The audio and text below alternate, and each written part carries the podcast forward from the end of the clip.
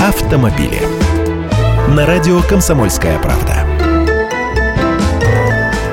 Здравствуйте, я Андрей Гречаник. Сегодня немного вас повеселю. Китаянка заставила продавцов машин поработать руками, притащив им целый центнер денег. Мисс Ли из Чэньчжоу решила купить себе дорогой новый лимузин BMW 730 Li.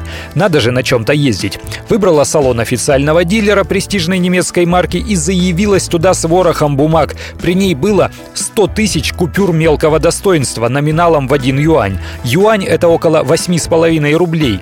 И ладно бы это были чемоданы с тугими пачками, приятно пахнущими типографской краской, но она привезла мятые бумажки россыпью. А все дело в том, что начинала свой бизнес она с небольшой лапшичной, где покупатели дешевой уличной еды расплачивались как раз самыми мелкими купюрами, все равно что 10-рублевками.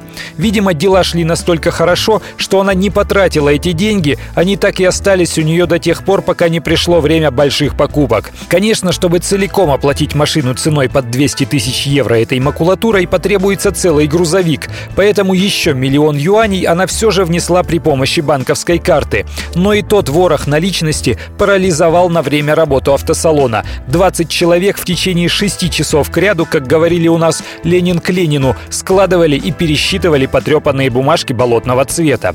А ведь была еще история, когда покупатель привез в автосалон чуть ли не 5 тонн мелочи, монетами все тем же достоинством в 1 юань. Но когда продавцы отсчитали 50 тысяч монет, клиент устал и расплатился банковской картой.